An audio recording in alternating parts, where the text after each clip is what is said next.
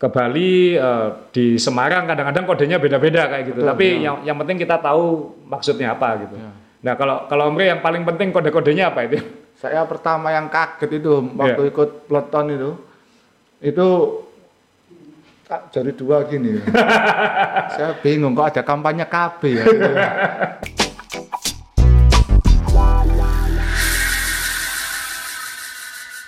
Eh, Om Ray, Om Johnny Ray, ya, pakai. King of Flat. Ya, ya.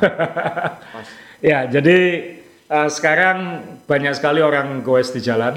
Maksudnya banyak katanya kan sepedaan lagi musim lagi, eh, banyak orang beli sepeda, rebutan beli sepeda, jalanan jadi penuh. Kalau hari Minggu sekarang di banyak kota lalu lintasnya penuh dengan sepeda. Benar, ya. Em, kita sendiri yang sering goes jadi agak takut kalau lewat jalur-jalur utama karena terlalu banyak sepeda. Ya, hampir menutupi jalan. hampir menutupi jalan, eh, menyalipnya sulit, meng- bersinggungan dengan kendaraan lain. Jadi Ya. eh, banyak yang minta kita ngomong soal etika bersepeda, etika berpeleton. Betul. ya. Kita ini termasuk etis nggak kalau sepedaan? Kalau lagi recovery etis. Kalau lagi recovery ya, Ya. masa kita nggak etis kalau sepedaan? Dibandingkan yang lain, ya kita paling tidak tidak berusaha untuk tidak membahayakan yang Ya, lainnya. jadi kita berusaha meskipun cepat tapi berusaha rapi kan kayak gitu Betul, kan ya. ya. Nah ini kan kadang-kadang banyak orang nggak paham kan bahwa gitu itu perlu pengalaman sama perlu teknik kan kayak gitu. Ya. Bahwa tidak sekedar oke janjian goes keluar lalu kita asal jalan. se- sesuka-sukanya di jalan kayak gitu. Ya. Jadi eh, di episode ini kita ingin bicara tentang etika bersepeda dan berpeleton. Ya. Eh, tolong dipisahkan antara cepat dengan nggak etis karena cepat kalau etis nggak apa-apa kadang-kadang yang lambat yang berbahaya itu kan kayak gitu Ya. jadi eh, ini ini kita ingin bahas itu satu-satu termasuk kita bawa banyak mainan di sini untuk untuk memberikan ilustrasi eh, menggambarkan tentang peleton dan lain-lain tapi sebelum kita bicara tentang etika bersepeda dan berpeleton yang utama kan kalau keluar rumah eh, kita harus selalu mengingatkan ini kayak Om Ray pakai helm Ya. selalu pakai helm di mana-mana. Eh, jangan lupa pakai helm kalau kepalanya botak kayak teman kita kadang-kadang dia pakai topi dulu baru pakai helm. Ya. Jadi pernah eh, sebut aja lah John ya. Ya. Eh, dia ketika ketemuan di jalan itu loh, John helmmu mana? Loh, aku nggak pakai helm gitu. Karena dia karena dia botak ketika dipakai topi dia merasa sudah pakai helm gitu. Oh, Jadi sering lupa. Sering lupa. Jadi pastikan pakai helm. Itu satu karena percayalah kita sudah memecahkan banyak helm di sini. Eh, masih bisa ngomong di sini jadi karena helm. Kemudian yang kedua eh, usahakan karena sekarang banyak yang keluar pagi-pagi Ya. eh, pasang lampu merah di belakang, kelap-kelip atau nyala pokoknya merah. Kemudian lampu depan untuk membantu penerangan kayak Ya. gitu, lampu putih. Jadi pakai helm, bawa lampu sama ini yang belum kita bahas dulu waktu soal pemula sebenarnya lupa dibahas. Jangan pakai earphone. Oh. Dalam artian earphone konvensional ya, karena Itu earplug ya, Om ya. Iya, Yang earplug. Nutup itu. Ya. Hmm, karena ketika di jalan kita butuh mendengarkan suasana di sekitar kita, teman kita ngasih aba-aba atau Ya. bunyi kendaraan lain gitu. Kecuali Kalau ada alternatif itu sekarang yang induksi di tulang telinga ini yang di sini. Ya. Jadi tidak menutupi lubang telinga. Jadi kalau ada suara lain masih bisa ditangkap oleh indera pendengaran, tapi masih bisa menikmati musik walaupun tidak sebagus yang dimasukkan di kuping. Cuman itu jauh lebih aman karena tidak mengganggu keseimbangan. jadi Apa indera telinga ini kan erat dengan keseimbangan juga kan. jadi ini sering kita melihat eh, dianggap karena goesnya akan berjam-jam dia pakai earphone itu kan Ya. eh, sekali lagi di jalan itu ada banyak pemakainya, jadi kita harus membiasakan diri aware dengan eh, suasana sekitar. Jadi kadang-kadang kalau pakai yang dimasukkan ke telinga Ya kan karena kita kan mata kita terbatas lihat depan paling lebar kan segini kan Iya. ya. Jadi kendaraan di belakang untuk mengasih aba-aba itu pasti klakson ya. atau suara mesin truk yang besar. eh, Kadang suara bunyi-bunyian. sepeda lain mungkin ketika Ya. dia udah teriak-teriak awas awas awas dia nggak dengar Ya. itu kan juga bahaya kayak gitu. Jadi sekali lagi ya tadi helm, eh, lampu dan eh, earphone hati-hati. Nah, sekarang kita ngomongin langsung ke eh, topik utamanya yaitu etika berpeleton. Eh, kalau misalnya keluarga sendirian atau berdua eh, mungkin eh, tidak perlu terlalu rumit ya kan Betul. Ya, kalau berdua mungkin Berdua, ya. berdua. Oh ya, berdua. Hmm. Ya. Berdua kalau pakai tandem dia nyambung, nggak masalah Oh. kayak gitu. Tapi Oh, kalau iya. berdua kan ya dia tinggal dua-dua aja ber- beriringan uh, atau bersebelahan. Tapi uh, kita sering nemui di jalan berdua ngobrol asik, Ya. pelan banget. Ya. Nah itu juga kadang-kadang Mengganggu. mengganggu lalu lintas yang Pengguna lain yang ya. lain, Seolah memang seolah-olah jalan milik berdua, tapi harus diingat jalan milik bersama, milik Ya. umum kayak gitu. Jadi eh, dia merasa mungkin tidak salah, tapi karena dia pelan, pelan itu mungkin 10-15 km per jam gitu ya. Ya. Sedangkan di belakangnya ada kelompok sepeda lain yang harus menghindari dia. Kemudian harus ada motor atau mobil yang harus menghindari lagi. Betul. Jadi itu eh, sekali lagi kalau berdua ya yang penting sadar sekeliling dan kalau niatnya olahraga ya jangan ngobrol terlalu banyak di jalan gitu Betul. mungkin ya. Ya. Sering- Nanti aja waktu sudah berhenti atau di rumah chattingan aja. Ya, gitu chattingannya. Jadi eh, supaya harus Ya. diingat jalan itu bukan milik Anda berdua kayak gitu. Kalau Nah. dulu tuh Ya. share the road yang minta jalan tuh sepeda. Zaman Share the road, ya. Share the road. Nah, Oh. Gambarnya sepedanya kan sering dipotong atau apa. Sekarang yang share the road yang minta jalan mobilnya sekarang. Karena jalannya dipenuhi sepeda. Karena jalannya dipenuhi sepeda, jadi kebalik sekarang ini. Hebat ya. Berapa tahun? Nggak sampai 10 tahun. Nggak sampai ya karena pandemi ini kan banyak yang bersepeda akhirnya jalan protokol aja banyak sepedanya daripada mobilnya apalagi kalau hari Minggu itu kan jadi Aduh. mobilnya harus kalem-kalem di kanan hati-hati ada yang dari kiri langsung mentang ke kanan Ya gitu itu sepeda kadang ada yang pelan, yang agak agak cepat menyalip yang pelan, yang cepat menyalip yang agak cepat dan yang Iya. pelan. Jadi uh, akhirnya penuh jalan akhirnya jalannya penuh dengan sepeda dan itu kadang-kadang kita nggak nyadari itu kadang-kadang bikin tersinggung orang pakai motor, ya uh, orang pakai mobil dan itu bisa menimbulkan banyak masalah lah. Bukan hanya masalah teriak-teriakan tapi masalah yang lain yang lebih bahaya juga nanti kita bicara ke situ. Nah sekarang juga banyak yang saya suka sebenarnya banyak komunitas. Betul. Banyak kelompok-kelompok gitu. Ya. Maksudnya satu perumahan goes bareng Ya. atau satu kantor ya goes bareng uh, itu juga saya suka lihat meskipun masih belajar semua ya kira-kira maksudnya kan uh, kalau kita lihat bajunya sudah seragam tapi di jalannya nggak rapi itu yang yang uh, kadang-kadang juga bahaya ya jadi uh, dia tidak apa ya padahal sebenarnya dia tidak perlu memakan jalan sebanyak itu betul tapi kelihatannya kayak jalannya penuh dan ke- mau disalip itu kita jadi agak hati-hati karena ini nanti tiga-tiga, ini nanti dua-dua kayak gitu. Ya. Jadi mau masuk sebelah mananya bingung Mau Ki- ma- kiri penuh kanan juga penuh kan penuh dan dia bisa goyang-goyang sendiri gitu kan. Jadi ya, ini juga eh, kepada komunitas-komunitas, ayo kita mulai terapin eh, berpeleton yang rapi kayak gitu. Ya. Komunitas atau peleton itu kelihatan keren kalau bisa rapi. Rapi-rapi itu seperti apa? Ah, Ini di depan Om Ray dan saya ada contoh-contoh mainan. Eh, ada yang pakai helm, ada yang enggak, ada yang eh, berpeleton rapi, ada yang tidak. Tapi kita sudah cek semuanya bajunya lengkap, celananya lengkap, tidak ada yang sobek. Sebentar. Ya, Om. Ya, Ada. tidak ada yang bibnya sobek kan ya? Ada, ada. Ya. Kalau teman kita kan baru sobek itu. Iya. Ini soalnya enggak sepeda 300 kilo. gitu. Iya, jadi mungkin masih otot. Coba ini dibawa keliling itu sobek nanti. ya ini kita uh, menyinggung teman kita Edward yang kemarin bersepeda di Madura, uh, selangkangan bibnya sobek.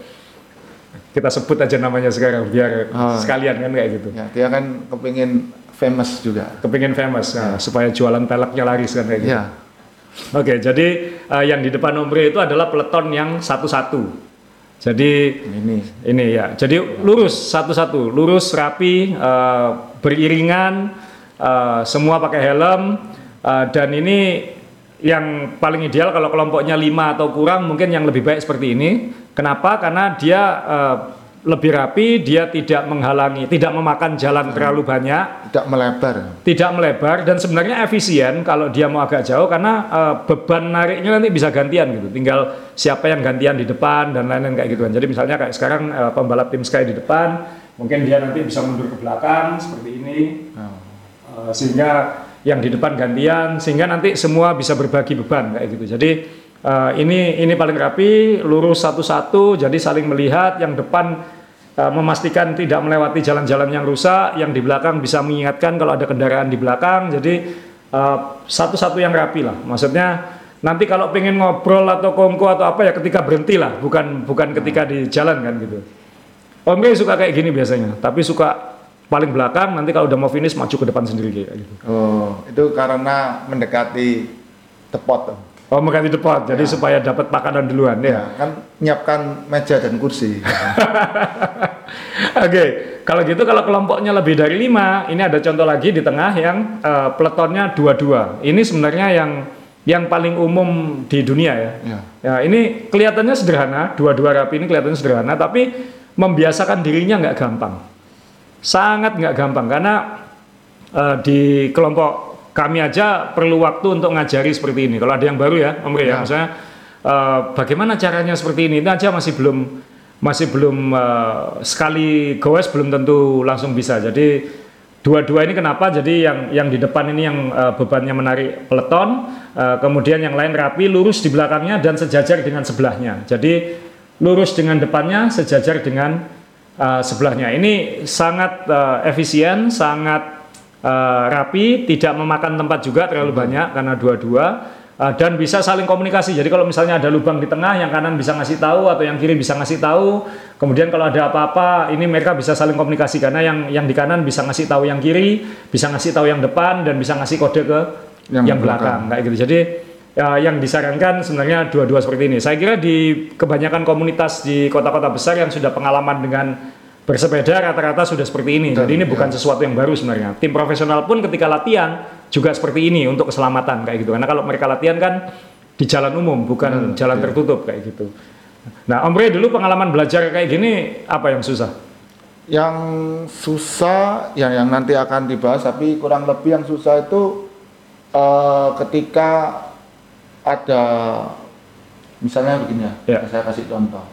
Nah, ketika ada yang di nomor kesekian ini mundur, Ya, nah, kita itu harus belajar mengerti dia ini mundur karena mungkin minum, ya, mundur karena dia tidak kuat atau dia melakukan sesuatu. Ya. Jadi kadang-kadang dia ngasih space sedikit. ya, Nah, kita kan harus mengambil keputusan. Dia mundur ini kita harus masuk atau mundur ini kita ikut tetap mundur Ya. ya. Nah, karena kalau dia cuma minum, ya, ketika dia mau ngambil tempatnya dia sudah maju lagi Ya, kita akan tergantung akan di tengah-tengah sini ini anginnya berat ya. tapi kita tidak bisa masuk dan kalau kita maksa masuk bisa tabrakan seperti Ya. gini jadi ini harus diperhatikan dan kita harus lebih sering biasa membaca maaf pantat teman kita karena tiap orang itu gayanya beda ada yang eh, goyang, walaupun goyang tapi karena kita sudah biasa lihat kita tahu oh dia ini ada lubang jadi gayanya seperti ini Ya. oh ini ada apa di depan Ya. kakinya sudah ngelos dulu ndak muter Ya. ada ya ada orang yang menghindari lubang itu sangat dekat dengan lubangnya Ya. jadi kita ndak apa ya kita harus biasa gerak sedikit aja kita harus bereaksi dengan ya itu dengan bokongnya tadi itu Ya. ya jadi eh, kita harus mengenali teman kita. Yang agak sulit ketika kita kumpul atau ikut dengan rombongan yang kita tidak pernah Kenal. kenal dan tidak pernah bersama. Jadi tidak ngerti ini dia goyang karena memang modelnya gitu atau mau minggir atau mau bagaimana.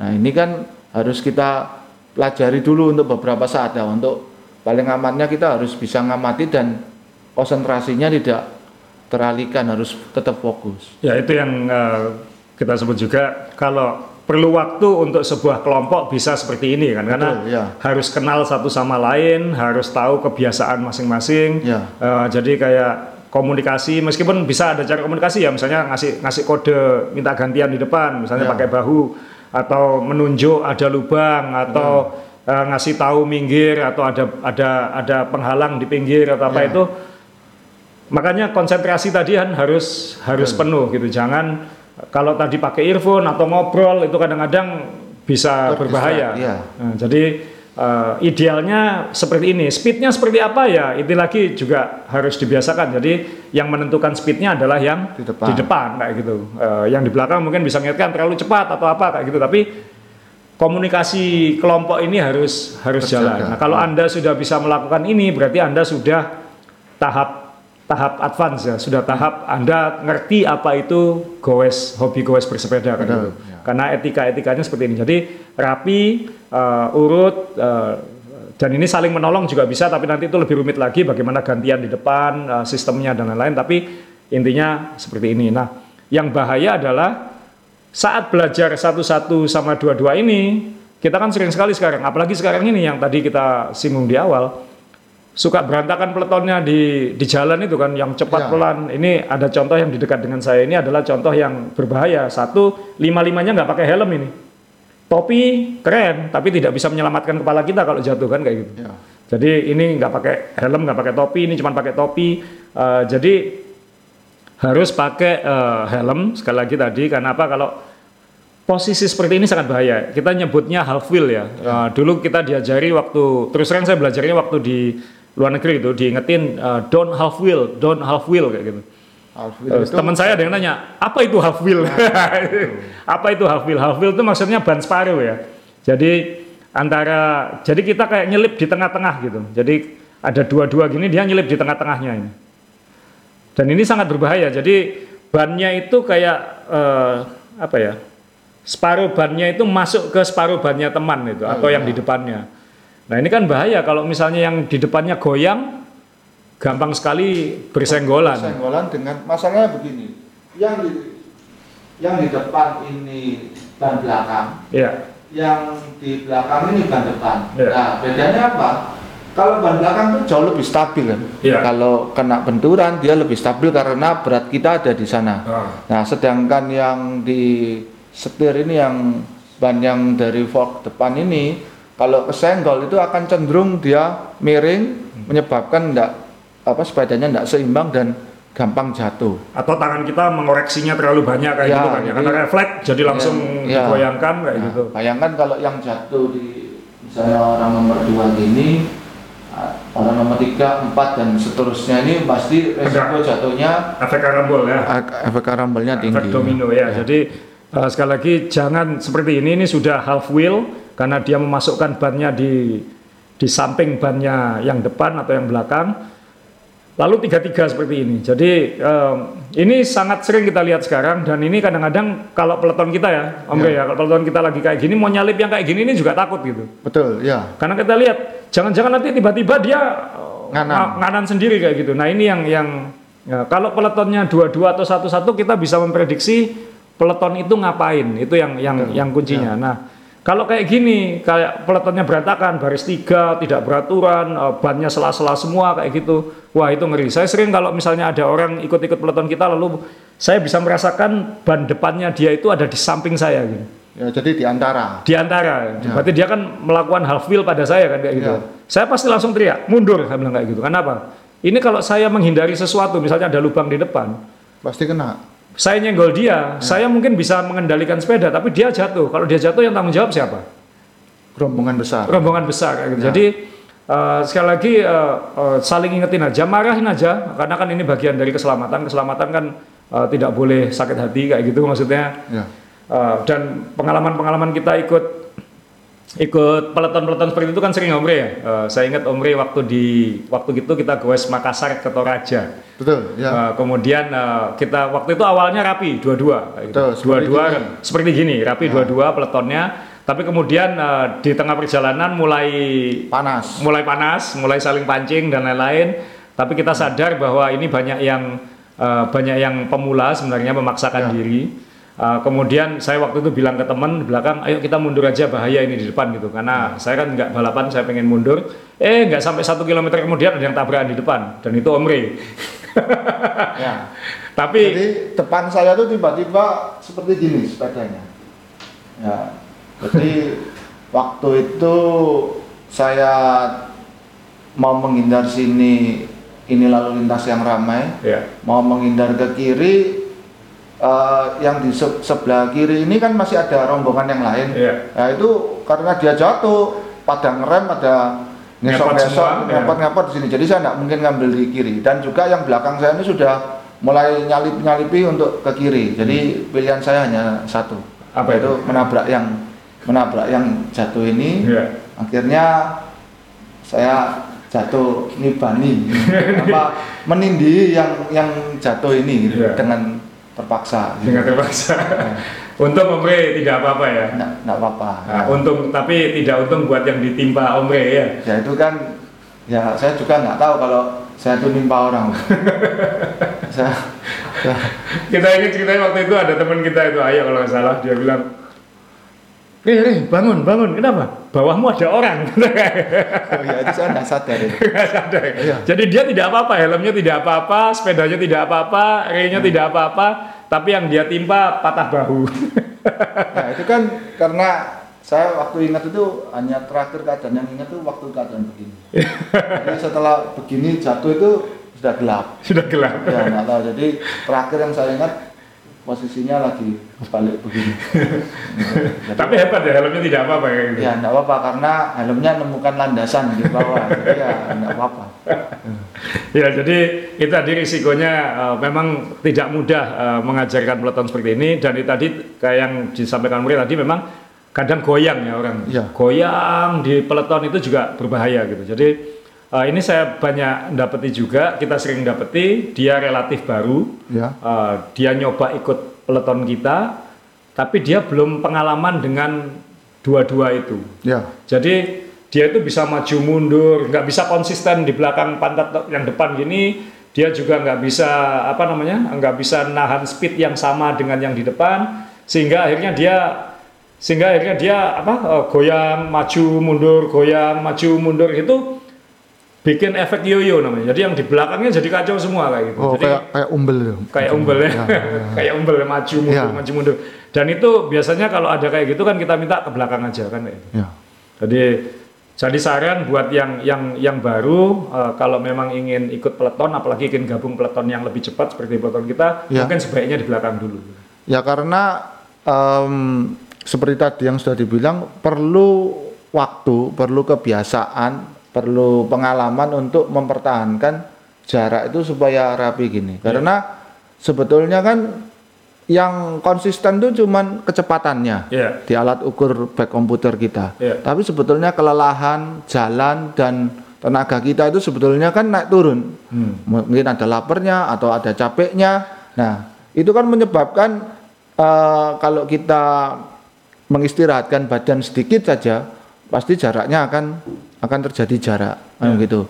Nah, Misalnya ngambil napas aja kadang-kadang Ya, dulu loh, udah udah mundur. udah mundur ya. Jadi yang dimaksud eh, membiasakan diri untuk menjaga jarak itu termasuk itu. Jadi kalau eh, para pendengar mungkin ingin mempertahankan jarak ini kelihatannya susah, itu memang perlu waktu. Jadi jangan ja- ini harus dilakukan secara bertahap, perlu perlu latihan.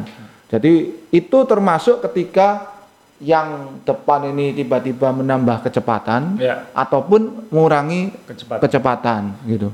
Dan juga kondisi jalan di Indonesia ini kan tidak sama, ada lubangnya, ada yang kasar, ada yang harus berpasir. Jadi itu semua eh, menjadi poin-poin yang membuat kita itu sulit untuk mempertahankan jarak ini. Tapi eh, apa pun itu kita harus tetap berusaha untuk jarak itu tidak terlalu jauh atau terlalu dekat supaya rapi dan supaya kita goesnya itu bisa enak. Karena apa? Karena kalau terlalu jauh angin itu akan masuk di depan kita dan ini pasti Lebih berat. lebih berat. Nah, kalau kita memberikan kesempatan untuk nafas kita menarik nafas lebih panjang, ini pasti tambah lama tambah mundur, tambah mundur dan hampir tidak mungkin untuk ngejar yang depan ini. Gitu. Biasanya seperti itu. Dan itu capek sekali. Kalau Ya. yoyo itu capek sekali kan dia seperti akselerasi tahan, Ya. akselerasi tahan itu capek sekali. Yang enak adalah konstan terus ikut depannya kayak gitu. Ya. Nah, nah itu juga kenapa pentingnya fokus konsentrasi lagi tadi untuk bisa kayak gini ini kan memang harus fokus, harus benar-benar melihat pantat yang yang di Ya. depan. Uh, jadi kita melihatnya utuh di depan itu nggak nggak jangan melihat bannya kan kalau melihat Betul, bannya kan ya. kita nggak tahu di depan ada apa-apa Nah, kayak ya. gitu. Jadi harus bisa melihat melihat uh, pantat yang di depan karena itu yang diikuti Uh, dan jangan ngobrol ini yang yang yang sering apa uh, kan kalau kadang-kadang memang karena yang namanya bersepeda itu bersosial kita kadang-kadang speednya nyaman ya Betul. kalau tonnya nyaman ya kita ngobrol dengan sebelahnya kayak gitu tapi ke saat ngobrol ini kalau kita sudah kenal sudah terbiasa sih sebenarnya enak gitu karena Betul, ya. Kita bisa ngobrol tanpa harus melihat kan gitu. Benar, ya. Jadi kita eh, ini sudah udah paham kayak gitu. Ya. Sebelah kita sudah bisa membaca apa yang kita mau. Tapi kadang-kadang orang ngobrolnya itu Kasihkan. kasihkan. Jadi kalau kita dalam peleton misalnya dua-dua gini ngobrol itu banyak obrolan tuh yang tidak bisa diselesaikan sebenarnya karena mungkin tiba-tiba walaupun barisnya dua-dua ini yang sebelah kanan mungkin maju duluan.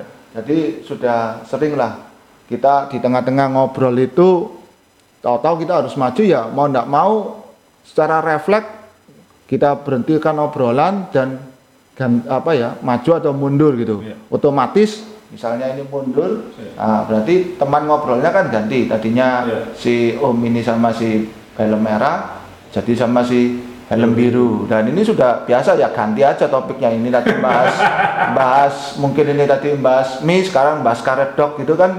Bisa gitu ya. Ini kebetulan orang Jawa Barat kan bisa gitu.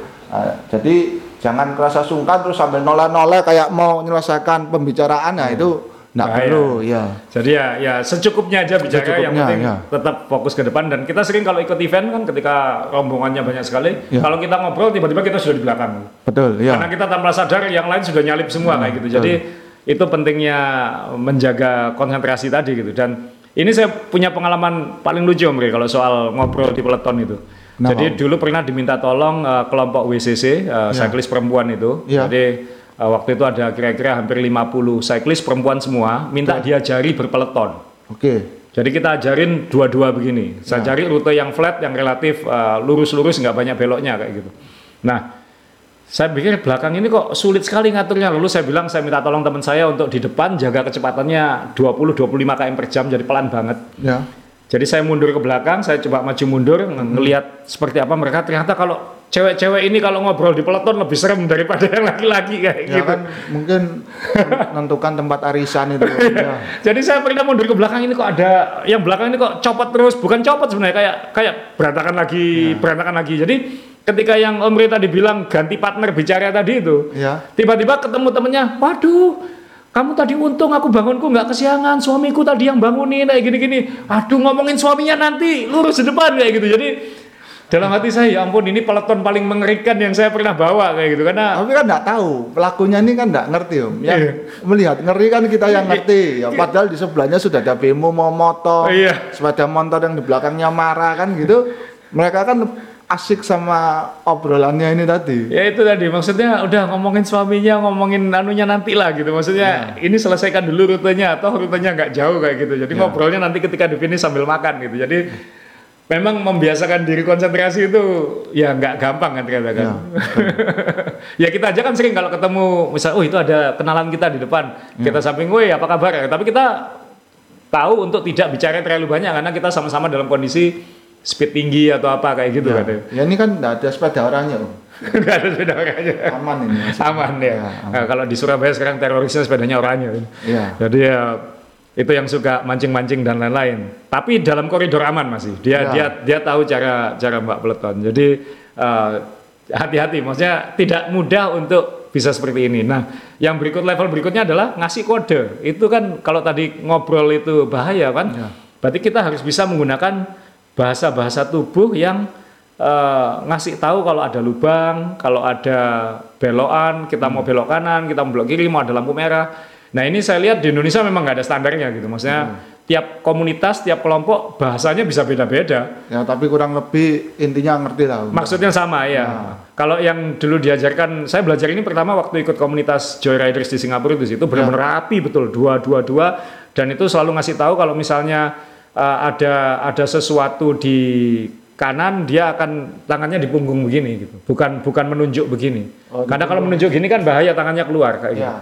Jadi dia menunjuk ke dari belakang tapi pakai jari gini. Jadi jarinya nunjuk di belakang begini, ke ke sini atau ke kanan kayak gini. Jadi kita tinggal ngeliatin punggungnya aja ini ada apa gitu. Terus kalau misalnya ada lampu merah, tangannya naik satu begini kan. Ya, Jadi berhenti. ngasih berhenti ya, berhenti. Terus atau misalnya eh, lampunya hijau langsung bisa clear clear clear gitu. Jadi Oh. yang depan sampai belakang tahu kalau itu clear gitu. Jadi kadang-kadang kita di sini kan lampu merah yang depan lepas, yang belakang nyangkut kan kayak gitu. Ya. Jadi kalau di di luar negeri itu lebih lebih teriak-teriaknya lebih lebih rajin gitu. Kalau misalnya nyalip dari kiri on your left, on your left kayak gitu atau dari kanan on your right, on your right itu selalu eh, mereka proaktif mengingatkan karena selain menjaga diri saya yang mau nyalip juga jaga yang mau disalip gitu kan. Jangan Ya. sampai yang disalip salah belok Juga juga buka ketika kita ke kanan dia juga ke kanan. Nah, itu kan bahaya banget. Nah, kalau di sini ya memang macam-macam sih. Saya ke Jakarta, eh, ke ke Bali, eh, di Semarang kadang-kadang kodenya beda-beda kayak gitu. Betul, Tapi ya. yang yang penting kita tahu maksudnya apa gitu. Ya. Nah, kalau kalau Omri yang paling penting kode-kodenya apa itu? Saya pertama yang kaget itu waktu Iya. ikut peleton itu, itu tak jadi dua gini. saya bingung kok ada kampanye KB ya. Ternyata itu rel kereta api, ya. Ada dua jalur ya, rel kereta api. Rel, rel kereta api itu apa rel kereta api jadi tangannya gini. saya juga bingung oh ternyata rel. Karena rel itu kan benar-benar bahaya ya karena Iya. besi rel itu bo- eh, lubangnya tuh persis eh, buat ban yang- apa ban kita tuh masuk di tengah-tengah situ, situ, iya, ya. iya. Nah, banyak di Indonesia itu perlintasan rel kereta apinya enggak 90 derajat gini kalau kita lewat. Serong ya? Serong. Iya. Jadi kalau kita kurang motong sama relnya, Ya. kita bisa terbawa sama rel itu masuk di lubangnya dan pasti ke kancing di situ banyak terus orangnya gampang Pernah ya jatuh di rel kereta api? Pernah. Saya juga pernah. Pernah. dan dan kita pernah paling paling konyol ini mungkin kualat juga sih orang Jawa bilang. Jadi kita waktu itu gerimis, kita agak minggir, eh, ada yang bannya bocor, sambil ganti ban itu kita di dekat rel kereta api itu. Ya. Rel kereta api yang serong itu, yang Ya. yang di dekat Mana? Porong. Tanggulangin itu Tanggulangin, ya. ya. Di Porong Sidoarjo kalau orang Surabaya tahu itu rel kereta api yang mana kayak gitu. Ya. Nah, kita berhenti di situ. Nah, sambil jalan itu ternyata satu persatu sepeda motor itu jatuh. Brak, satu. Brak, dua. Brak. Jadi selama kira-kira 15 menit teman kita Ngeban. ngeban, Ya. itu ada lima motor jatuh. gitu. Jadi kita lihat tuh, hati-hati ya di situ gitu. Ketika kita lewat, kita semua jatuh di situ. Sang, sang licinnya itu. Iya, tiga empat orang dari kita jatuh rame-rame. Jadi eh, meskipun kita sudah tahu itu bakal jatuh, kita sudah saling jaga, ya tetap kita jatuh Ya. kayak gitu. Jadi eh, jangan remehkan eh, kode-kodean itu tadi gitu dan Ya. jangan menertawakan orang ketika jatuh karena kita bisa syukur itu nggak ada kendaraan besar kan. Kita juga Betul, pernah ya. ada teman yang jatuh di rel kereta api, kepalanya tuh dari ban mobil itu hanya segini gitu. Hmm. Kalau dia jatuhnya satu meter ke kanan aja mungkin kepalanya udah hilang kan kayak gitu. Betul, ya. Jadi apa? eh, kode-kode tadi eh, kom bahasa komunikasi tadi itu aduh itu penting penting banget jadi kita harus benar-benar tahu makanya jangan dengerin musik kalau bisa dan jangan ngobrol gosip kalau bisa ngobrol yang yang on topic aja misalnya nanti makannya apa itu mungkin lebih ada tujuan kayak gitu kalau omre biasanya kayak gitu kalau makanannya nggak ditentukan nggak mau ikut ya walaupun kadang-kadang sampai tempat makan ya nggak makan gitu dianya dianya Ada mual. Udah mual. Jadi sekali lagi kode-kodean itu penting kita tadi kasih beberapa kode tapi tiap komunitas mungkin punya variasi kode sendiri-sendiri. Nah ini yang lain lagi adalah sering eh, apalagi di saat lagi rame ini Om Rey, ini yang kita mungkin sangat penting bicarakan ya karena nyelonong peleton orang. Oh, Aduh itu saya paling ngeri kalau melihat ada orang mencoba gabung peleton kita dan kita tahu orang ini mungkin nggak mampu sebenarnya kayak gitu. nggak mampu itu sebetulnya bukan masalah kuat bandar eh, keras-kerasan speed ya, Om. Iya. tapi nggak mampu menyesuaikan diri di rombongan ini. Iya, Jadi yang dimaksud nggak mampu itu bisa saya tambahkan misalnya si orang ini langsung masuk, nah, ke- dia kepingin di depan, Iya. nah, Motornya di tengah langsung. tengah sini. Hmm. Nah ini akan membuat Gupo yang pembalap nomor eh pembalap, ini apa cyclist nomor 4 dan Ima ini berantakan semua peletonnya ya. ya. Dia mengacaukan peleton. Kalaupun dia dikasih jalan masuk pun nanti di tengah-tengah malah mundur begini. Iya. Nanti pasti di Disalip lagi. Ya ini ya kalau ya, kadang-kadang begini. Ketika dia melonggarkan diri yang eh, yang keempat ini sebetulnya teman yang ketiga pasti berusaha untuk ketemu atau di belakang temannya lagi.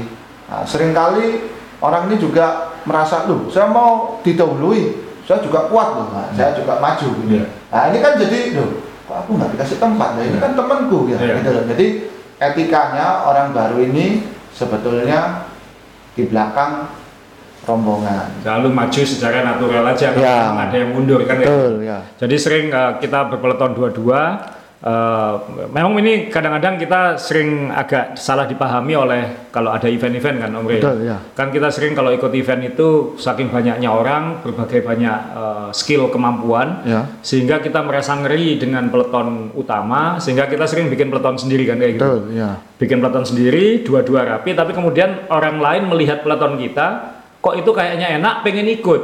Ya, karena biasanya mereka lihatnya kan gini. Ketika Om dulu, Ya. mereka kan melihatnya begini. Nah, ini ketika peleton Ini peleton utama ya, peleton kita ya. peletonnya. Ada- Nah, yang cyclist ini melihat ini, Kok enak ya? gitu? kok enak, Hmm. dia langsung ingin masuk Iya. tanpa kan tidak punya spion. Iya. Ya, jadi padahal di belakang masih Panjang, panjang. ya. Nah, ketika dia masuk, wah yang nomor sekian ini pasti teriak-teriak semua kan.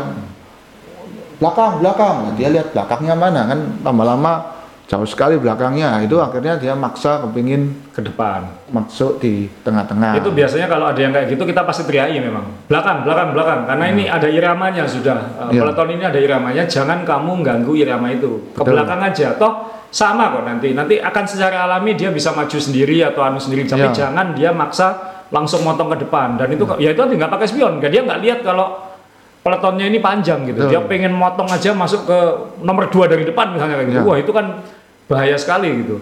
dan juga catatan eh, misalnya saya juga tidak kuat walaupun saya sudah di nomor tiga saya pasti minggir mempersilahkan yang Di belakang lainnya maju. di belakang untuk maju karena angin yang semakin depan anginnya kan semakin kencang jadi nah, kalau saya sudah mulai lelah itu biasanya ya saya memberikan tempat karena angin yang di belakang ini pasti lebih ringan Ya. jadi lebih baik kita memberikan tempat dengan dengan isyarat, dengan eh, informasi yang jelas agar yang di belakang ini kalau maju pun tidak ragu. Oh ya memang yang di depan ini niat mundur gitu loh. ya. Jangan goyang-goyang gini tidak jelas. Jadi akhirnya yang belakang ini juga bingung tuh. Kenapa? Gitu. Kalau memang mau mundur, kasih kesempatan yang belakang buat maju, kita yang jadi mundur. kasih Gitu. Komunikasi yang jelas kan aku Ya. mundur ini aku Ya. mundur ini jadi Ya. silakan maju kan Jadi suruh suruh maju suruh aja maju ngasih ya. kode pakai tangan ya, Ya. gitu. ya ini memang eh, ya sulit ya eh, herd community gitu Ya. Eh, mentalitas eh, peleton ini memang memang perlu waktu dan ini yang kita ngeri karena kalau banyak event sepeda di Indonesia semakin banyak eventnya semakin banyak pemula yang nggak pengalaman ikut Ya. itu tercampur dengan yang pengalaman itu yang bikin bikin takut dan sering sekali juga eh, harus diingat juga bahwa siapa yang narik di depan ini juga eh, kebiasaannya bisa beda kayak gitu. Jadi kalau misalnya yang narik kelompok kita mungkin karena kita hafal satu sama lain, kita Ya. tahu ketika misalnya ada lampu merah Ya. atau ada belokan, kita akan pelan-pelan dulu gitu ketika Ya. belok. Karena kan kita kayak berpikir kayak supir truk gandeng kan. Benar. Jadi yang kita pikirkan ketika kita belok bukan kita, tapi yang belakang, Belakang, kita. betul ya. Kadang-kadang memang sering event di Indonesia ini yang narik di depan itu atlet. Ya. Which is okay, karena kan ini baik kan kita memberi Kuat, penghasilan atlet, mereka pasti kuat menarik di depan. Ya. Tapi mentalitas atlet itu kadang-kadang beda. Betul. Jadi ketika mereka habis ada halangan, misalnya habis ada rel kereta api atau habis belokan, mereka biasanya langsung tancap gitu. Untuk kembali ke speed yang awal tadi mereka. Betul. Jadi kalau dibilang iya speednya 35, tapi dari 0 ke 35-nya itu dalam sekian detik gitu. Ya. Sedangkan kalau kita mikir peleton panjang, 0 ke 35-nya itu sepelan mungkin supaya keretanya ini tidak copot-copot kayak gitu. Jadi Nah. bayangkan misalnya habis menghindari si si atlet depan Ya. tahu-tahu nah kenceng begini. Ini kan belum tentu punya kemampuan mengejar. mengejar secepat itu. Ya. Nah, ini nanti ketika ini tidak kuat, yang ini mendahului, Ya. yang ini tidak kuat mundur. Jadi ya itu yang membuat Pluton akhirnya jadi berantakan. Ya. Sama sekarang ada lagi soal nyelonong ini, eh, soal nyelonong dan kecepatan peleton ya. Eh, Jadi sering belakangan karena kan yang karena saking banyaknya orang sepedaan, yang sepedaan ini kan campur-campur kan. Ya, Ada yang pakai road bike, ada yang pakai road bike, ada yang pakai Sally, ada yang pakai MTB, ada yang pakai fiksi, ya. eh, dan ada yang pakai helm, ada yang tidak. Nah, Nah. kalau nggak pakai helm, saya biasanya minta minggir, jangan jangan ikut. Nanti kalau ada apa-apa kita yang kena kayak gitu. Eh, terus kadang-kadang pakai MTB, yang jelas gearnya pasti nggak mungkin bisa ngikuti kecepatan kita. Ya. Mungkin waktu itu kita lagi speednya lagi agak turun sehingga dia merasa bisa ikut kayak gitu. Tapi begitu kita nambah speed lagi, ini pasti nggak bisa karena gearnya nggak bisa, bannya terlalu besar kayak gitu. Nah, dia tetap memaksakan diri sampai apa? Kalau bahasa kita sampai ngetual gitu, sampai wuk, wuk, wuk, wuk, kayak gitu itu kan Ya. itu bikin kita takut gitu. Dan handlebarnya MTB ini kan flat bar. Ya, Ini kalau menyenggol dapat banyak. Dapat banyak iya. Kan Iya. langsung nyangkut. Ada alasan kenapa eh, road bike itu melengkung itu juga supaya kalau berpeleton memang lebih aman kan karena dia tidak tidak pipa panjang kayak gitu. Jadi itu juga kita sering harus diingatkan tolong jangan ikut tolong jangan ikut kita kejadian minggu lalu itu tanjakan halus sih tanjakan jalan miring kita nyebutnya di Pandaan itu peleton kita sebenarnya niat 30 sampai 35 di tanjakan itu itu cepat tapi bukan sangat cepat sebenarnya. Betul, ya. tapi itu klub peleton kita itu normal. Ada MTB mencoba ikut. Mencoba ikut dan tidak mau ngalah tidak mau minggir. Padahal kita ada rentengannya sudah ini sudah satu-satu rapi kayak gitu. Dia nyoba masuk terus.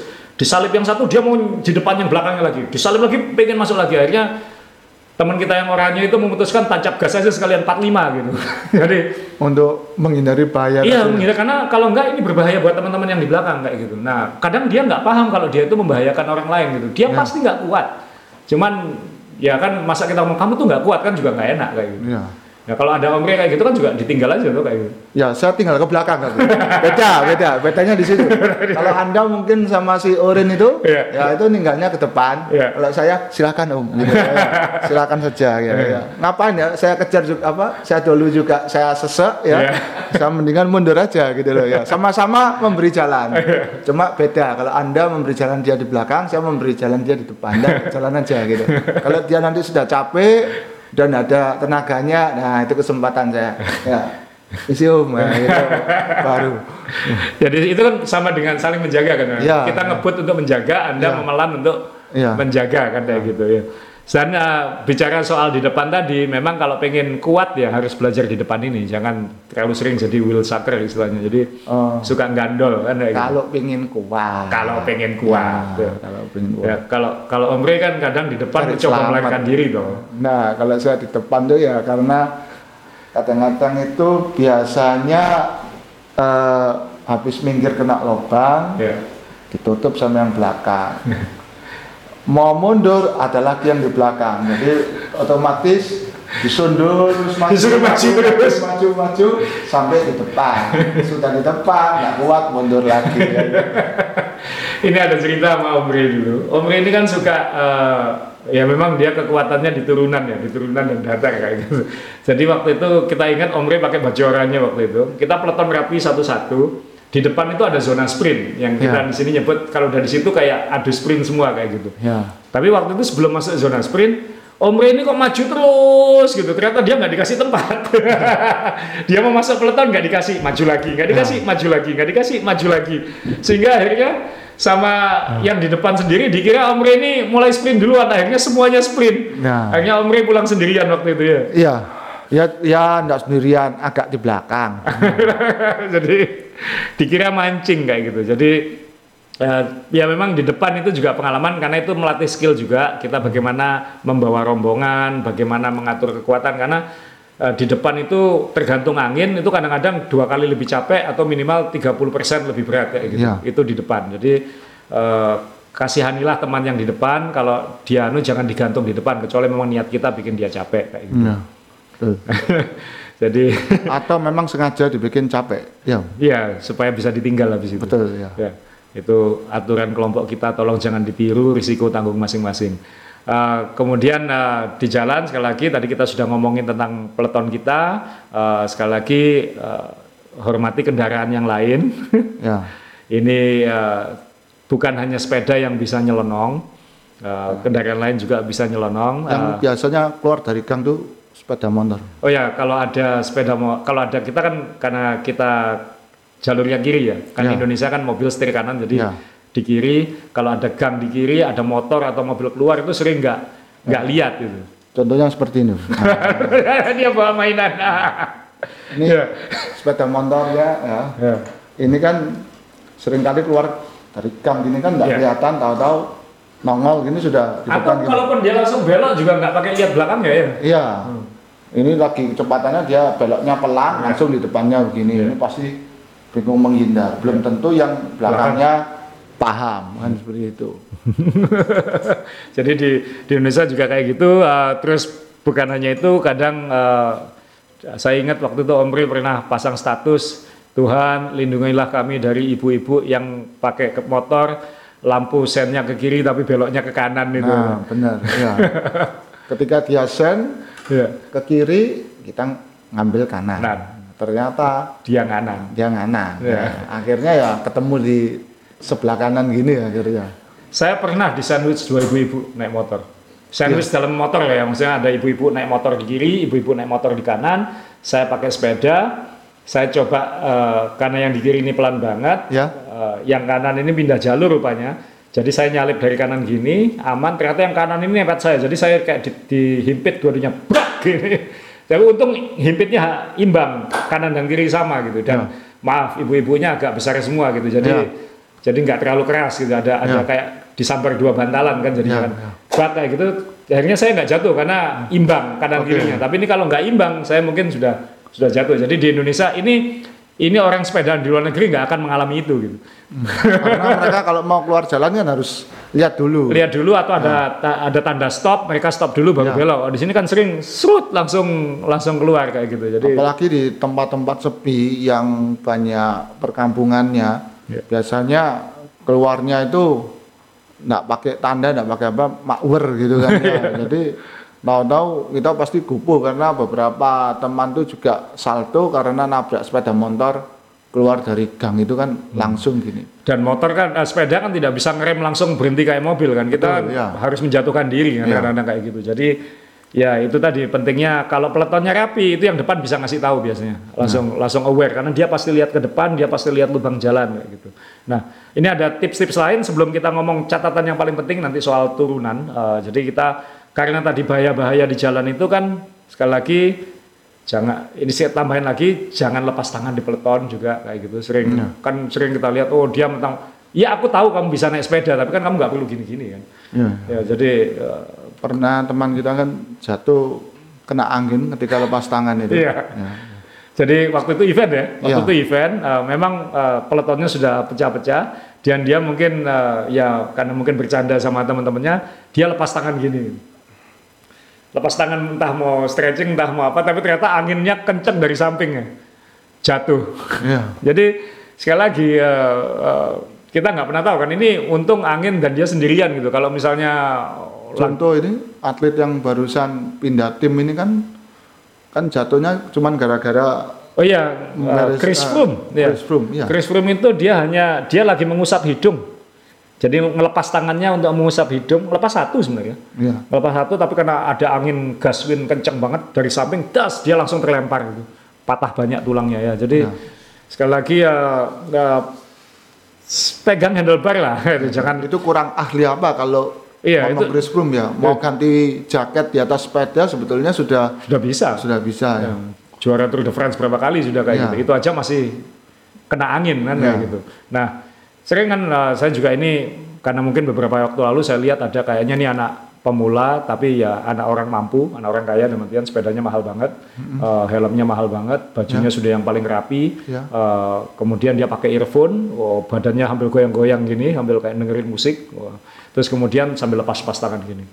Nah, bilang ini ini kecelakaan menunggu terjadi nih ya bilang kayak gitu. Jadi uh, sekali lagi kadang-kadang banyak orang merasa dia sudah bisa sepedaan lalu gaya-gayaan kayak gitu. Nah ini yang yang kita juga hati-hati sama juga tadi ketika ngomong soal nyelenong kan kita sering ada yang wah kit- kita kan kadang goes kita kan 100 kilo kan ya 100 Ya. kilo 150 kilo jadi kalau kita speed kita 35 sampai 40 itu kan bukan berarti kita melan karena kita kita harus menghemat energi sampai tanjakan kan kayak Betul, gitu. ya. Nah kadang-kadang kan ada kan beberapa tahu-tahu nyelonong ikut kelompok kita, Ya. wow pengen ngajak ngebut, pengen ngajak ngebut, wow sepedanya sudah yang aero, peleknya sudah yang gede segala macam, bajunya sudah yang paling ketat semua, yang mahal-mahal kayak gitu. Eh ternyata dia putar balik cuma 25 kilo kayak gitu. Maksudnya itu tidak ikut kita sampai Jauh. sepanjang perjalanan tapi cuman ya 10 km Iya di nebeng, awal. iya ya. nebeng. Nah itu kan kadang-kadang dan itu nggak nyapa gitu. Maksudnya nggak permisi mau ikut dulu ya atau nyapa. Enggak dia cuek kayak itu kayak dia yang paling jago. Itu kadang-kadang juga uh itu pengen pengen aku jitak kalau bisa jitak gitu. Maksudnya sudah tidak ada etika ikut peletonnya tidak nyapa lagi sombong habis itu putar balik semaunya. Kan itu juga ya sepedaan kan juga bisa ya kan nggak ada salahnya. Permisi ya saya ikut kayak gitu. Kadang itu antara sombong dan nggak bisa nafas tuh tipis om kalau di sepeda. iya. Ya kalau gitu ya jangan nyoba maksa di depan kan. Jadi di belakang. Di belakang aja kayak gitu. Jangan dan dia tapi enggak lah itu bukan masalah nafas dia seolah ingin menunjukkan dia itu kuat kok kelihatan kan Kayak kadang. kemarin tuh waktu naik ke Prates tuh ke Iya. Cimory, Iya. saya lagi enak-enak di pinggir kan diajak ngomong sama Om Steve itu ya. Iya. Gimana Om? Sehat Om. Ayo Om ikut ikut gitu. Ya, Oh. saya diam aja. Sebentar saya nak nafas ya. Gitu. Kalau saya jawab kan nafas saya terganggu gitu loh. ya kalau dia speech gitu mungkin biasa ditanjakan ya. Iya. Itu aja saya sudah ngatur setengah mati dia ngajak ngomong bisa rusak bis saya gitu. Jadi Ya tapi itu Tiap kan ditanjakan sendiri-sendiri Iya. udah nggak apa-apa. Ini di peleton rame gitu maksudnya. Itu yang yang agak bahaya. Nah sebelum kita ngakhiri ini, eh, ini sudah ada mainan, Om sudah bawa mainannya. Eh, kita pengen catatan khusus karena ini semua yang kita omongin ini ada kaitannya sama ke keselamatan. keselamatan, keamanan di jalan. kita belakangan ini sering eh, hampir setiap minggu pasti dengar ada yang kecelakaan. Betul. Malah eh, dua dari tiga minggu ini ada yang kita nggak kenal tapi kita tahu mungkin Ya. itu kecelakaan dan meninggal dunia. Dan semuanya terjadi di Turunan. turunan.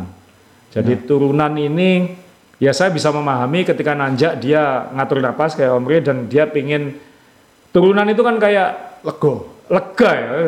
Turunan itu kan kayak bonus itu. Wah, Asik, ya. kayak surga. Wah, enak turun nggak usah ngengkol eh, kecepatannya Dan bisa tinggi. tinggi ya. Nah, ini eh, harus diingat bahwa 80% kecelakaan terjadi di turunan. turunan. Ini tidak peduli Anda pakai rim brake atau disc brake. ini turunan ini adalah ti- Anda tidak menang di turunan. Itu eh, tidak ada lomba juaranya ditentukan di turunan kan nggak ada. Kan? Ya, kecuali MTB Om, tapi medannya kan Downhill ya. ya spesial untuk itu. Spesial untuk itu Nah, ya. Tapi kalau di downhill nggak ada Om. Truk-trukan gini kan nggak ada ya. Nah, ya, jadi yang nah, sepeda motornya minggir dulu. Jadi kalau di turunan ini umpama turun gitu, kan jadi masalahnya truk ini ada yang lambat, yang cepat kan gitu. Dan sepeda pasti lebih cepat dari kendaraan. Iya, Sepeda itu lebih cepat dari motor, lebih cepat daripada mobil di turunan. iya betul. Ya. Jadi ya itu kecuali nggak digas sama mobilnya ya Iya, maksudnya betul. ya. kalau dengan kecepatan normalnya nah yang sering terjadi kan ketika turun itu jalanan di Indonesia kan tidak semuanya halus Iya. nah, kalau ada lubang itu sangat bahaya sekali karena kesempatan untuk menghindarnya dan melihat lubangnya ini kan cepat sekali tahu-tahu sudah bannya sudah masuk di lubangnya nah kalau jatuh nah, ini ada kemungkinan kendaraan dari kiri apa dari kanan itu akan eh, bahasanya sini nampani atau nabrak dari belakang ketika dia jatuh karena jatuhnya kan tiba-tiba Iya. atau yang tidak sempat ngerem akan menabrak kendaraan ini dari, Dari belakang. belakang. dan perlu dicatat kalau kita nabrak kendaraan berat seperti truk ini resikonya sangat besar karena beda sama kendaraan pribadi seperti mobil MPV dan lainnya karena truk ini dibuat untuk mengangkat beban yang berat. Jadi semua rangkanya ini biasanya besi besi yang tidak ada apa ya tidak ada bodinya ya. Kalau kita bilang MPV seperti Nova itu kan eh, besinya masih tipis, Kayak kaleng ya. ah, kaleng ada kacanya. Kita nubruk pun ada teman yang pernah nubruk mobil pun masuk ke mobil dalamnya masih kursi lah. Kalau truk kan enggak. Ini kan di belakang sudah baknya itu sudah besi. Iya. Itu ditobruk truk lain aja yang yang pecah pasti truk yang, Yang di nobruk, cabin yang truk yang nobruk. Jadi bayangkan itu kalau ditobruk sama Sepeda. kit sepeda dengan orang yang tidak ada pengamannya cuman helm ini tadi. Ya. Dan kecepatannya pasti cepat, Cepat. karena di turunan. Ya dan turunan itu kan sangat mudah 50 km per jam. Betul, itu. iya. 50 60 seperti kita pernah cerita waktu kita ke luar negeri itu kalau di untuk kalau di luar negeri memang jalannya lebih steril dan lain-lain Iya. memang sampai ada teman kita yang bisa sampai 100 km per jam itu. Iya. Saya pernah 96 km per jam di turunan pakai sepeda balap. Eh, Omre termasuk jago di turunan ya kan kayak gitu.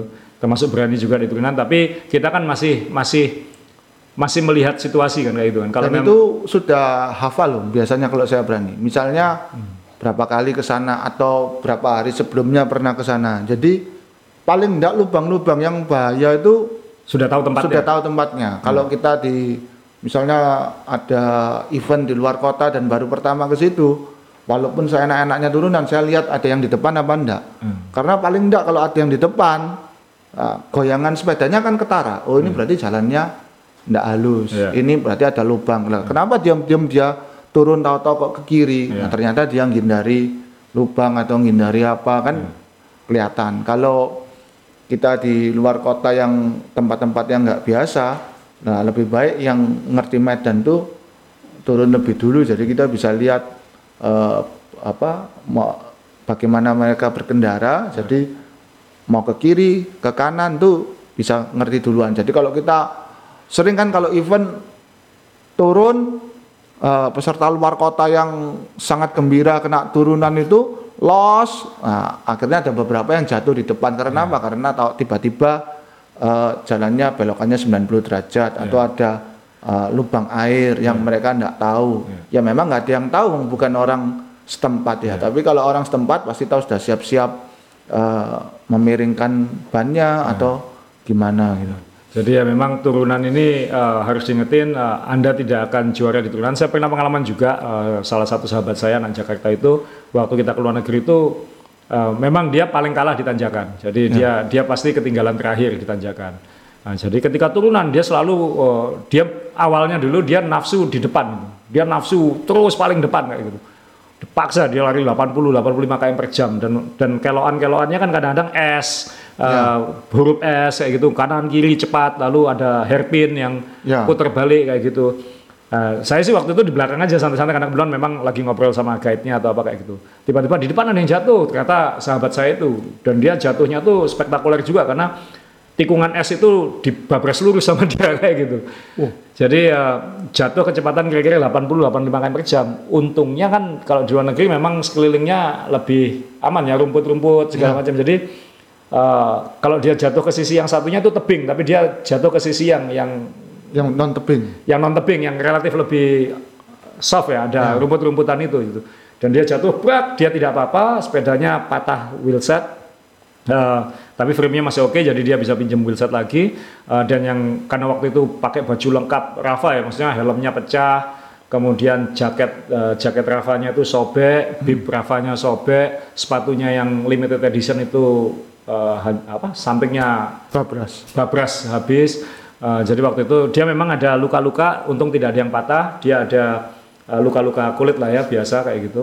Eh, ya saya bilang eh, untung kamu nggak nggak sampai kecelakaan parah, kalau nggak aku harus lapor ke, ke orang tuamu sama istrimu ini kayak gitu kan. Jadi akhirnya kita waktu itu sampai nggak perlu lapor kayak gitu. Jadi eh, dia bilang ya aku kenapa kamu tadi kok nafsu ngebut di bawah dia bilang ya aku kan kalah di tanjakan, aku pengen membalasnya di turunan gitu. Jadi itu kan ya dari situ saya belajar juga anda tidak akan pernah bisa membalas di turunan itu itu nggak dihitung kayak gitu. Kalau turunan itu yang penting kan aman kayak itu, yang penting aman. Jadi ya ya yang penting keselamatan nomor satu dia tidak cedera apa-apa. Tapi kalau dihitung kerusakannya waktu itu helm, sepatu, jaket, bib, jersey, sarung tangan, eh, ya kira-kira 1.500 dolar ada itu waktu itu waktu itu. Jadi eh, dan turunan ini saya sendiri juga Om Bre pasti lebih berani dari saya gitu. Saya saya termasuk berani turunan eh, dulu. Sekarang mungkin lebih lebih hati-hati karena sudah operasi beberapa kali juga. Jadi eh, karena di Indonesia ini kan kendalanya bukan hanya truk kan. bukan ya Saya pernah pengalaman teman saya di depan jatuh kenapa? Ayam nyebrang.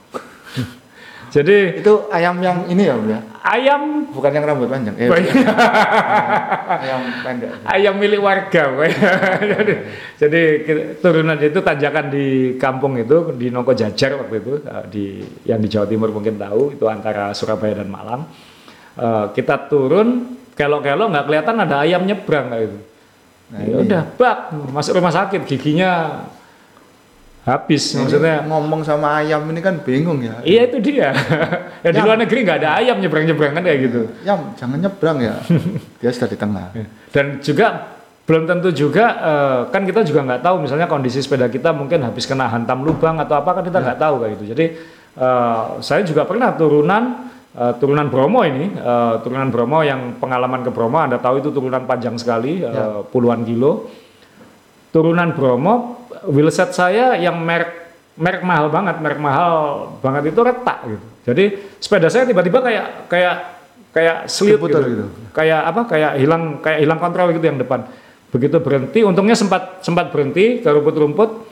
Saya lihat pelek saya retak kayak gitu. Jadi kan kita nggak bukan karena rem, karena eh, bukan di bagian remnya. Mungkin itu dulu pernah kena hantaman yang yang apa? Ada retak halus yang baru benar-benar pecah ketika turunan itu kayak gitu. Jadi saya juga pernah eh, hujan-hujan. Memang kalau hujan kan kita berusaha kontrol juga kadang-kadang susah. Ya. Harus ngerem pakai kaki sampai eh, sol sepatu karbon saya hancur kayak gitu. Itu juga pernah. Jadi eh, sekali lagi tidak ada anu, tidak ada gunanya jadi juara di turunan itu. Ya, dan juga catatan walaupun teknologi sekarang beralih ke disc brake Ya. dan memang jauh lebih pakem, tapi perlu diingat eh, permukaan ban yang direm itu cuman selebar ini. Selebar bicara. Ya, jadi eh, apalagi kalau ngomong road bike ya, kalau Ya. road bike itu kan yang bagusnya ketika keliling ban itu dipakai semua ya. Ya. Tapi ketika direm itu kan dia statis cuman paling cuman selebar ini aja Ngunci ya. ngunci dan direm. Jadi bayangkan eh, dengan kecepatan begitu tinggi itu eh, penampang yang begitu kecil dipaksa untuk memberhentikan beban ya paling enggak 70 kilo atau 60 kilo Ya. eh, serta merta berhenti kan enggak mungkin. Iya. Mobil yang bannya empat aja masih Butuh waktu. selip ya. Iya. Nah, apalagi ban yang sama mainan ini lebarnya mungkin hampir hampir sama ya. Gitu. Jadi kan enggak mungkin mengharapkan ban segini itu berhenti tiba-tiba gitu. Dan memang orang di Indonesia ini harap dimaklumi kurang mengerti kecepatan sepeda di turunan. Jadi ketika di turunan sering kali eh, Apalagi ini turunannya yang sempit dan es ya, yang belok-belok ya. eh, ini masih yang lurus. Mas yang lurus ya. Nah, sering kali kan kalau ada perempatan lagi turun kendaraan yang ini diperbolehkan lewat. Jadi eh, sepeda ini kan harus serta merta harus disuruh berhenti kan, Iya. apalagi ada polisi cepean itu ya. Dia tidak ngerti kalau sepeda itu nggak bisa berhenti sebenarnya. Nggak bisa berhenti Iya. gitu. Ya itu kita yang harus eh, hati-hati di situ. Harus gitu. memaklumi lah, Harus ya. memaklumi Iya. gitu ya. Dan juga sering kali kalau kita turunan dengan arah yang berlawanan gini menghindari ada mobil yang berhenti kita ngambil kanan kalau ya ada ini yang berbelok-belok itu Iya. kita tidak sadar ke keenakan keenakan sepi jalannya ketika kita berusaha menghindari mobil yang berhenti nah di sini Ada mobil truk, lagi. ya. teman saya barusan itu Ya. ininya dimasukkan di sini pak Tengah-tengah. di tengah sini yang belakang ini ketakutan berhenti nah ini lolos Iya. supirnya ini turun marah sama yang jadi enggak enggak marah ini kan udah lolos udah, udah hilang orangnya ya jadi yang itu akhirnya marah sama yang ini. Itu temanmu itu itu temanmu tadi yang lewat. Ini malah enggak berani ngakui karena supirnya sudah marah. Maksudnya Iya. itu jalan sudah enggak mungkin dilewati gitu loh. Nah yang teman kita yang ngotot jalan ini merasa, nah kalau saya enggak masuk, malah enggak mungkin saya ngerem, pasti nubruk yang ini atau yang ini. Jadi mau enggak mau sama dia truk itu agak agak dipaksa ke sebelah kirinya, jadi truknya itu agak makan jalan gitu. Jadi truknya ini akhirnya marah. Yang dimarahi yang yang Yang kelihatan di belakangnya. Padahal yang di depan itu juga alasan dia mungkin benar juga dia harus motor Iya. karena dia tidak mungkin tidak mungkin ngerem kan kayak nggak gitu. mungkin ngerem tapi ini kan keputusan yang dibuat sepersekian detik ya jadi Iya. nggak mungkin meeting dulu eh ya apa ini direm dulu apa enggak enaknya gitu dia nggak mungkin jadi sepersekian detik dia harus mikir enggak enggak saya masuk atau saya rem mungkin waktu ngerem waduh ini enggak nututi saya ganti masuk kan itu Iya. sepersekian detik nah ini kita perlu pengalaman perlu paling enggak aware akan keadaan-keadaan di Indonesia itu yang tidak ideal seperti ini gitu Ya, jadi kalau kita suruh kesimpulan dari percakapan ini adalah memang ya jam terbang ya. Maksudnya uh, pengalaman uh, pengalaman goes satu kita harus bisa nyaman goes jarak jauh, kita harus bisa berpeleton, bisa rapi di jalan, bisa tertib di jalan. Kemudian uh, etika-etikanya ketika turunan pun ternyata nggak segampang itu kan ya. Betul. Oh, Turunan dikira enak tinggal cus turun gitu. Enggak, itu itu malah lebih bahaya daripada Betul, ya. ketika naik kayak gitu. Jadi ya moga-moga eh, apa yang kita sharing di sini meskipun mohon maaf eh, mainannya Om Re ini gede-gede mainannya masih kayak gitu, mainan saya masih lebih keren. Eh, jadi moga-moga ini bisa memberi eh, ya sedikit cerita lah bagaimana uh, semua itu harus berproses. Sama saya mau nambahin ada dua. Ya, Jangan tadi yang atlet itu, ya, atlet ini kan fisiknya lain, Ya. refleksnya lain. Jadi mereka eh, mindsetnya kan selalu balapan ya. ya, Jadi saya punya teman atlet itu, Ya. Fajrul itu, Ya. saya- itu kalau mendalui mobil, dia nunggu jarak 5 cm Baru iya. ya. Nah kalau saya sudah tahu gayanya, Ya. jadi kalau saya gini dia dekat mobil, otomatis saya tidak ngejar dia. Ya. Tapi kalau ini orang lain, dia nunggu gini langsung gini, dia ini tidak kelihatan kalau ini sudah mobil ini sebetulnya berhenti ya. dia bisa menghindari sepersekian detik yang belakangnya ini tidak bisa jadi harap dimaklumi itu kebiasaan-kebiasaan atlet di lomba yang Iya, dipakai balapan, iya. balapan Iya. gitu Dan skill mereka kan beda gitu. skill mereka beda Jadi kalau kita ya lah kita eh, yes kalau kembali ke sepedaan itu sehat ya tadi ya, ya harus harus eh, memahami bahwa tidak semudah itu berpeleton di jalan kan ya. ya Ya kita sih kenapa kita ngangkat tema ini ya karena ya dalam beberapa pekan terakhir terlalu banyak kejadian yang yang mengakibatkan fatal juga kayak gitu. Betul, Dan ya. kadang-kadang kan bukan keinginan kita gitu. Saya ditabrak dulu jalannya kosong. Jalan Ya. kosong, saya pakai lampu, saya di jalur kiri, tiba-tiba brak patah lima tulang kayak gitu. Jadi Ya. eh, apa namanya? eh, ya bagaimana kita menjaga apa yang bisa kita kontrol, kita pastikan itu terkontrol gitu. Jangan sampai kitanya yang bikin segala macamnya kacau balau kayak gitu. Jadi ya moga-moga eh, ini bisa menolong eh, bagi yang sudah lebih pengalaman mungkin ini terlalu basic, terlalu sederhana, tapi mungkin bagi yang baru-baru pemula siapa tahu kelak Anda akan jadi cyclist yang hobi yang serius minimal tahu seperti ini dan mungkin siapa tahu Anda bisa ngasih tahu teman-temannya ayo kita nyoba kayak gini gitu. kita nyoba Ya. peloton dua-dua kita nyoba satu-satu coba jangan berantakan ayo bisa nggak kayak gitu jadi ya. kalau ini misalnya ada manfaatnya kita bersyukur kita dapat pahalanya kira-kira kayak gitu kan ya ya amin Amin. Jadi ya itu yang episode sekarang ini. eh, selamat menikmati goes bagi yang bari, baru mulai goes. eh, yang paling utama keselamatan di jalan. Supaya kita semua tidak disalahkan sama yang lain intinya kayak gitu. Itu aja ya Mre ya. Ya. Ya terima kasih. masih